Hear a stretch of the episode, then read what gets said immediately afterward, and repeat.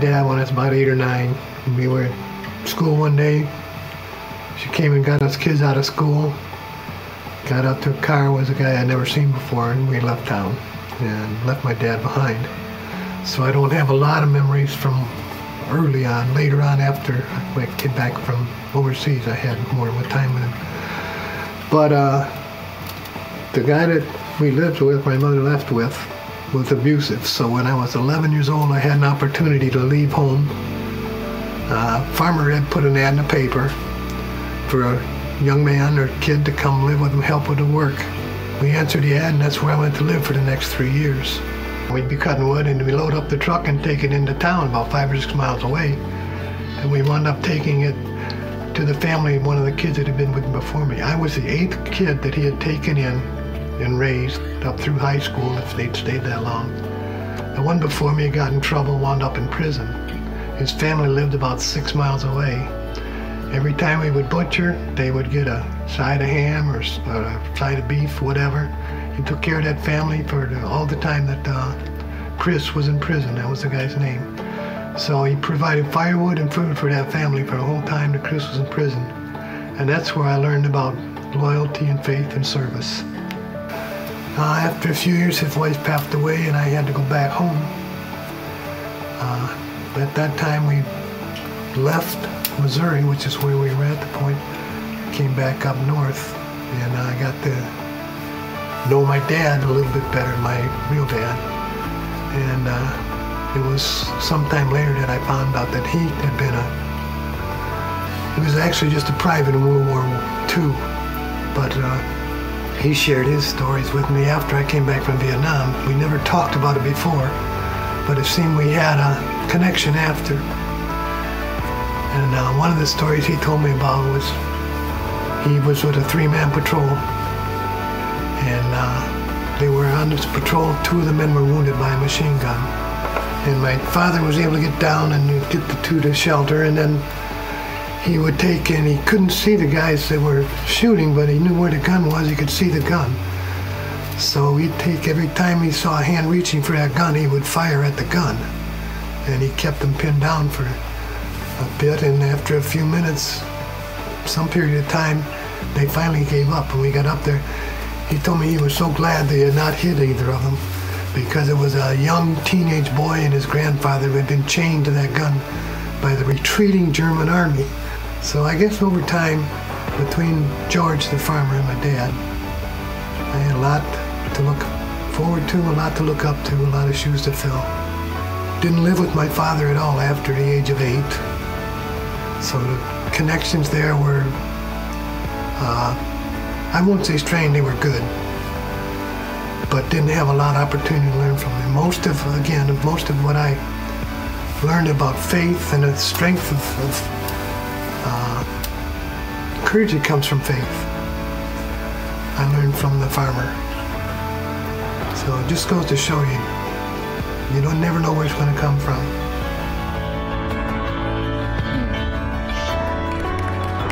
Yeah. Well, we've been in a series over the last couple weeks called Legacies, and it's living a life beyond your own. And man, uh, Paul, I want to thank you uh, for sharing your testimony.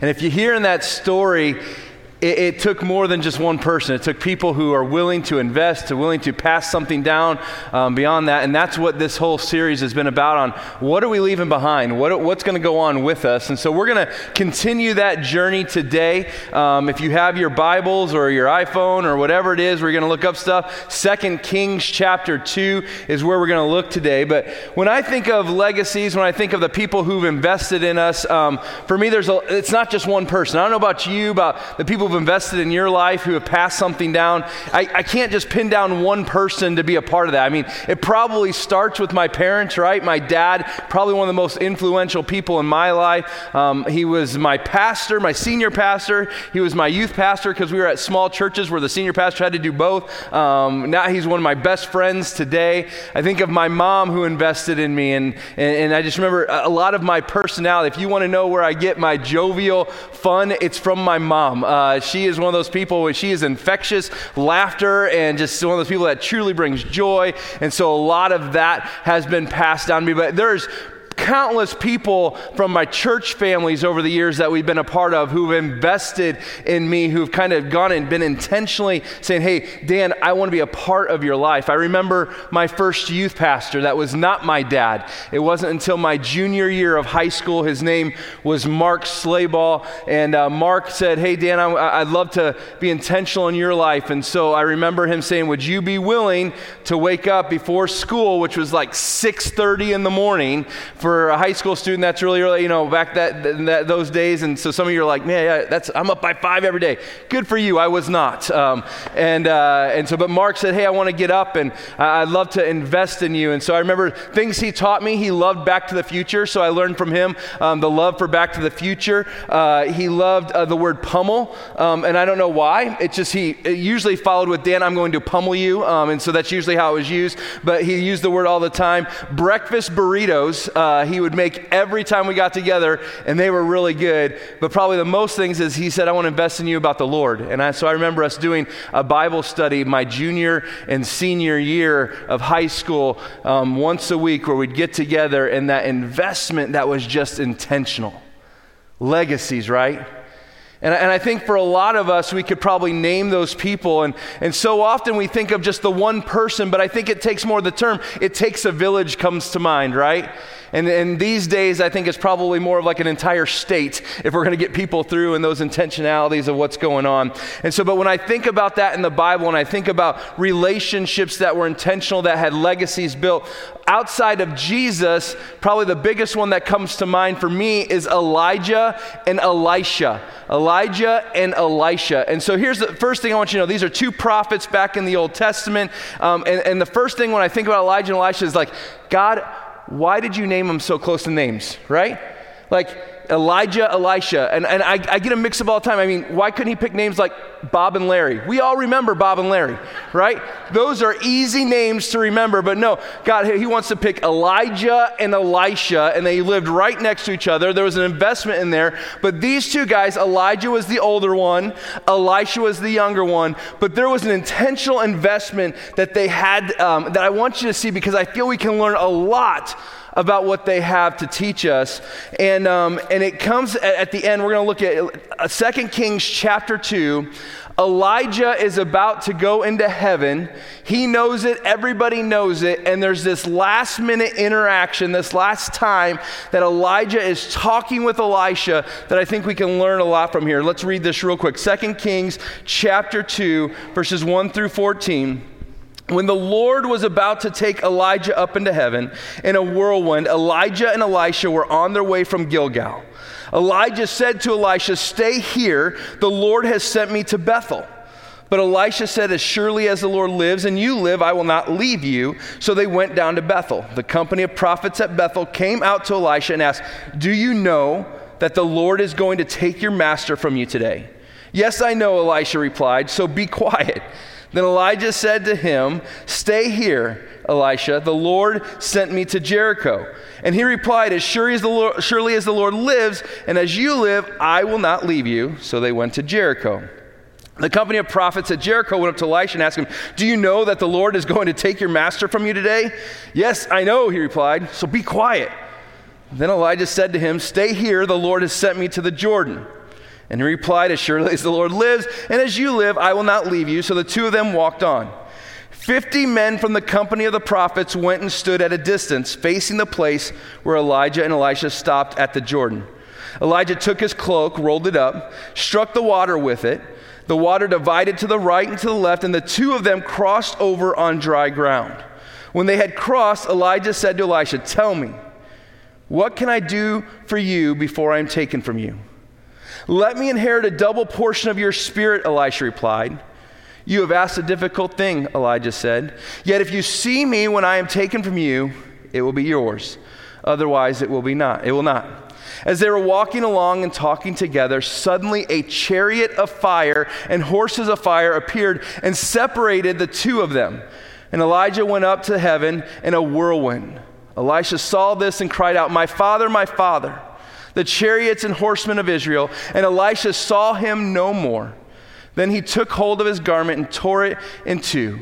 Elisha then picked up Elijah's cloak that had fallen from him and went back and stood on the bank of the Jordan. He took the cloak that had fallen from Elijah and struck the water with it. Where now, where now is the Lord, the God of Elijah? He asked.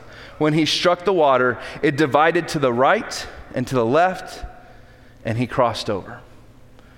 So here's a few things I want you to see about this passage. First of all, this is the last day of Elijah's life, and not only did Elijah know it, but so did everybody else, right? Every time they came into an interaction, someone said, Hey, Elisha, did you know? He goes, I got it. Okay, right? So everybody knew what was going on. Elijah, though, doesn't seem worried about it. That's interesting to me, right? If you knew you were going to be going up into heaven, I think in today's day we're kind of going, oh, oh, what's happening? Elijah doesn't seem worried about it at all. But both Elijah and Elisha were very, very, very intentional about their interaction at the end of this life.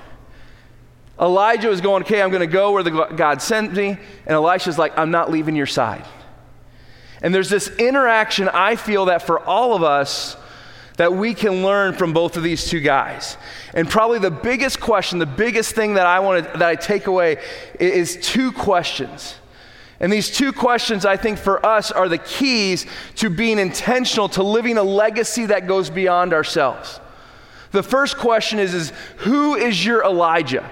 Who's the one person above you that you are having invest in you? Who's your Elijah? And the second is, is who's your Elisha? The one person below you that's not right there yet. The one down that, that you are investing in. I think if we're going to live a legacy life, a life that goes beyond us, we have to have both an Elijah and an Elisha. But when we have these relationships, we have to be super intentional about how we interact them to actually learn from both sides of this. Who's your Elijah? Who's your Elisha? And if you don't have those people today, as I ask those questions, like, oh, I don't know, Pastor, that's okay. But I want that to be resonating with you and thinking through that as we're going to talk this morning about the importance of that. So, when I say who's your Elisha, what do I mean with that? The Elishas in our life are the people who probably aren't on the same faith journey, they're not as far along their journey as we are.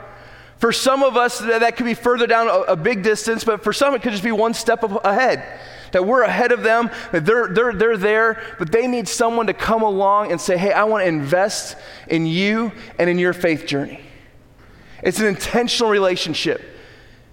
And when we're in, intentionally investing in the Elishas, there's a few things that I want us to notice that we have to be ready for. All right? The first one is, is that we have to give from the overflow.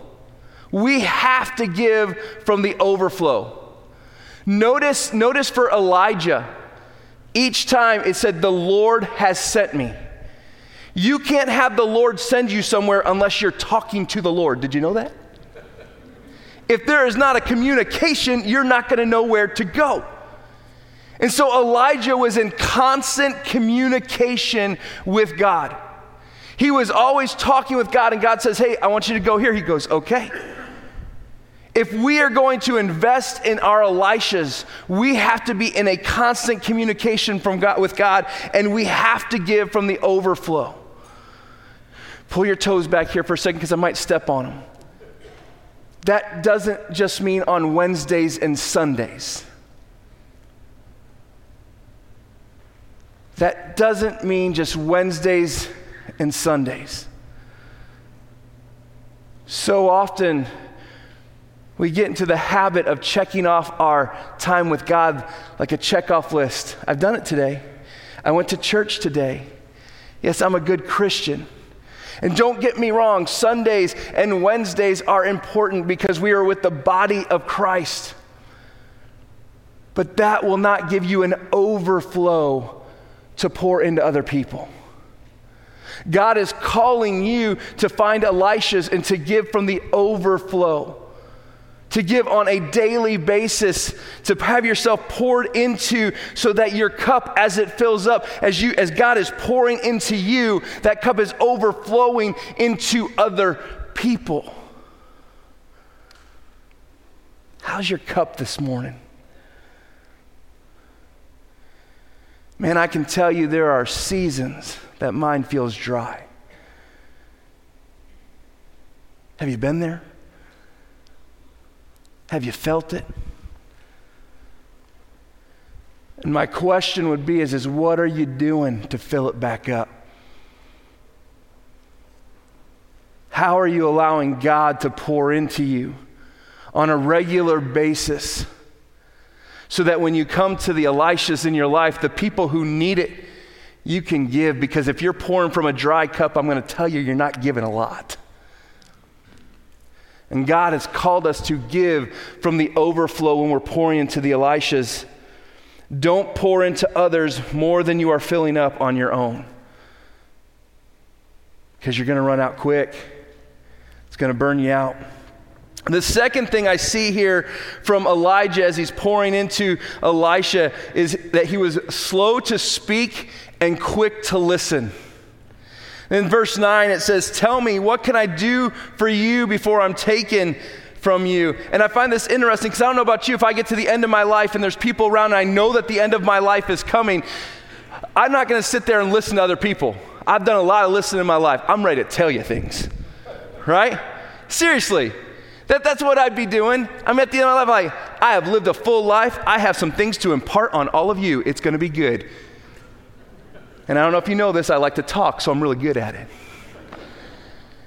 Right? But Elijah, no, he gets the end of his life. He knows he's, he knows he's going to heaven. Everybody else knows he's going to heaven. He's not up there giving great mountain sermons or anything like that. He says this. He looks at Elisha, and instead of going, Elisha, get your journal out, get a pen, get your computer, get ready to type because I got some things you need to know.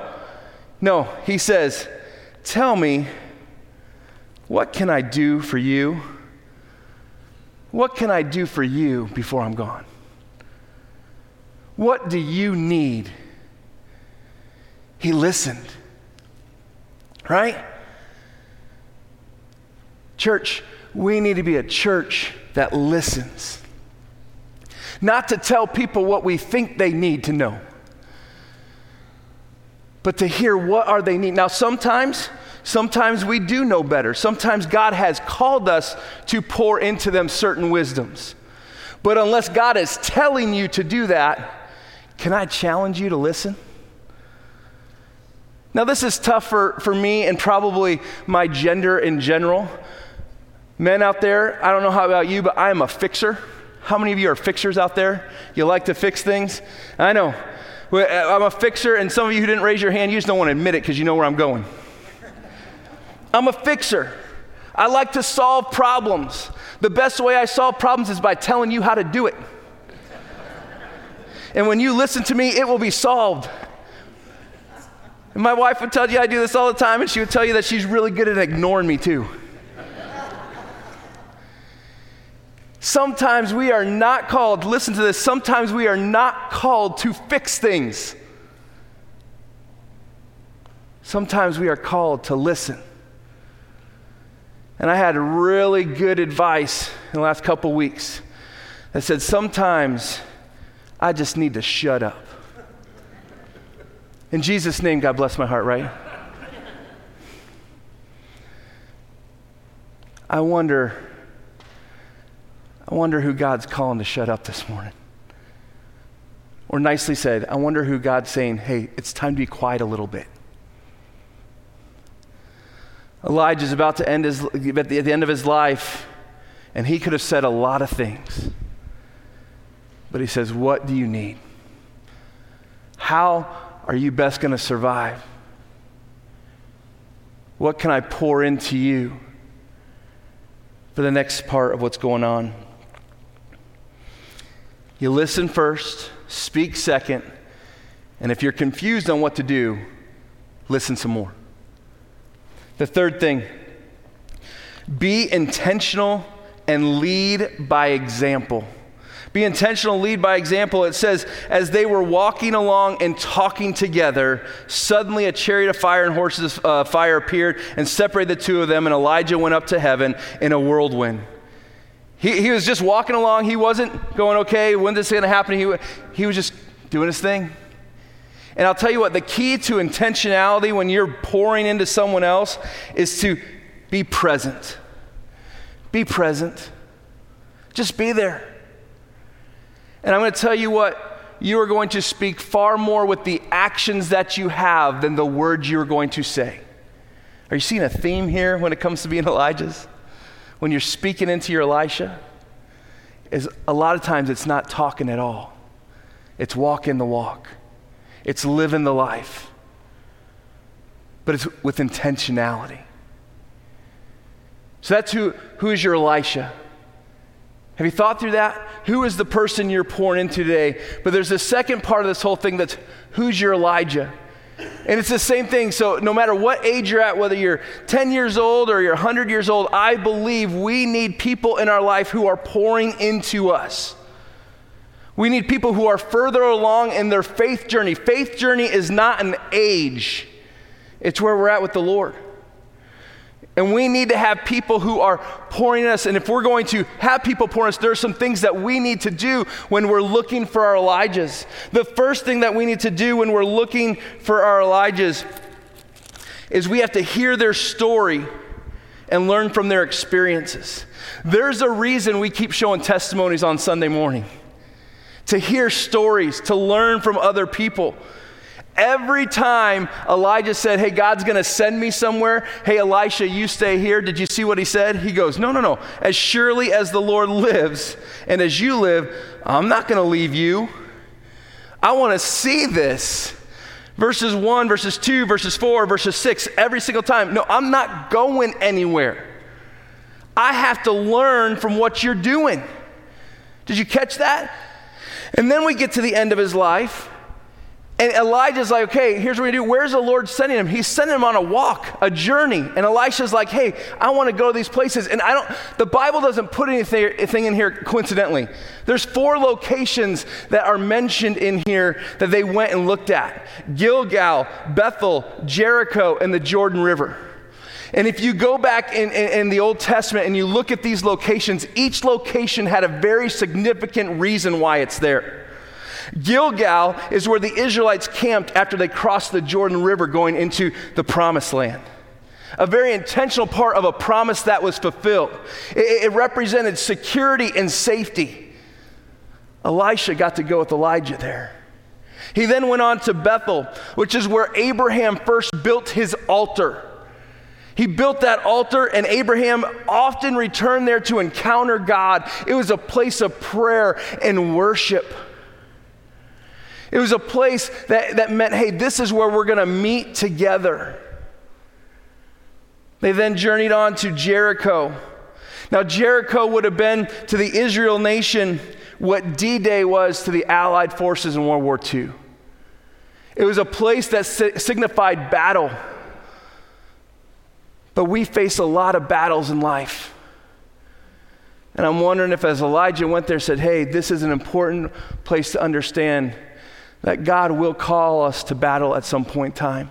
He will rally the troops, and are you ready? And then they finished up at the Jordan River.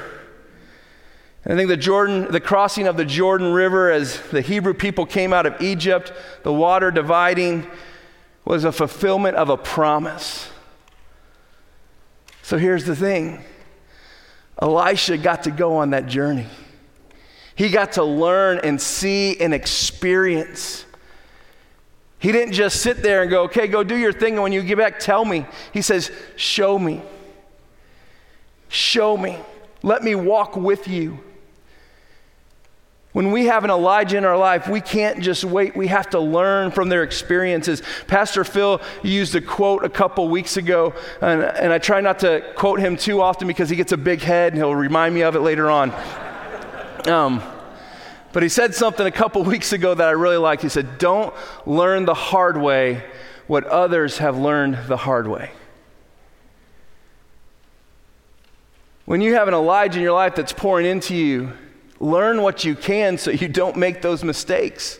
Learn what you can so you can see what is successful. Don't learn the hard way what others have learned the hard way. Learn from their experiences. The second thing, when you have an Elijah, that you need to do is you need to want more from the Lord than even those before them. You want to want more. And that sounds a little arrogant. Wait, what? You want, I should have more than what they have? Yeah. Here's what Elijah, Elijah, remember, he says, Hey, what can I do for you? And here's Elisha's response Let me inherit a double portion of your spirit. Elisha replied. Now, this wasn't to one up Elijah. The spirit he's talking about isn't Elijah's spirit specifically, it's the spirit that lives inside of Elijah. What spirit was that? God's spirit, right? And he's saying, Hey, Elijah, I don't want just what you have from the Lord. I want twice as much of whatever the Lord's pouring into you. I want twice as much as that. How often are we seeking a double portion of what God's giving to other people? And you're like, I do it all the time. So let me rephrase. How often are you seeking God's double portion with His motives, not yours? Man, what could we do with that? Do you know, Elisha goes on, if you look at all the recorded miracles Elisha ends up doing twice as many recorded miracles as Elijah. Think about that. Jesus tells his disciples, when Jesus is talking to his disciples in John 14, 12, he says, Very truly I tell you, whoever believes in me will do works I have been doing, and they will do even greater things than these, because I'm going to the Father. Jesus tells his disciples, Hey, you've seen me work, you've seen what I've done. He says, Guess what? You're going to do greater things than I. Greater thing, what does that mean? It means that Jesus' mission came to talk to Judea, Jerusalem, these disciples, but his mission for the rest of the people was to go seek the world. He says, You're going to need more than that. Elisha says, I'm going to need more. If I'm going to reach the people of Israel and this nation for God, I need twice as much as what you have, Elijah. Church, what would it look like? What would it look like at Colonial Woods or in our world if every single one of us sought a double portion of the Lord's Spirit? I like that yawn. It's like, wow, right? What would that look like? How many changed lives would we see if every single one of us were seeking out a double portion of God's Spirit? I mean, I gotta tell you, our church would be radically transformed. And I'm not talking about numbers, I'm talking about kingdom impact. You saw five baptisms right? Maybe we'll see 10, 15. And it's not about the number, it's about a changed life. What happens when we seek a double portion of God's Spirit? Man, that would be cool. The third thing when you're looking at Elijah, what we're trying to look for is at some point, at some point, we need to pick up the cloak and live it out. We can't just keep hearing what's going on. Look at this. Elisha, in verse 13 and 14, it says, Then Elisha then picked up Elijah's cloak that had fallen from him and went back and stood on the bank of the Jordan. He took the cloak that had fallen from Elijah and struck the water with it. That's important because remember what happened in verse 8? How did they get across the Jordan? It says Elijah took his cloak he rolled it up and struck the water with it, and the water divided to the right and to the left, and the two of them crossed over the ground. So Elijah did that, and when his cloak went down, Elisha said, Hey, guess what? It's my turn. It's my turn. And, church, let me tell you something. It's your turn. It is your turn to find the Elishas to have the Elijahs, so that we can see transformed and changed lives in our world, not just at Colonial Woods. Who's your Elisha? Who's your Elijah? You're one up and you're one down. It's kind of like this if we're on a staircase, right? Camera people, I'm sorry, I'm going to come down here a little bit. If this is our staircase right here, And this staircase represents your faith journey, right? From the time you're born, you start at the bottom, to the time you go to heaven, that's your staircase and it's your faith journey. Every step you take down or up or where you're going, you're pointing towards God.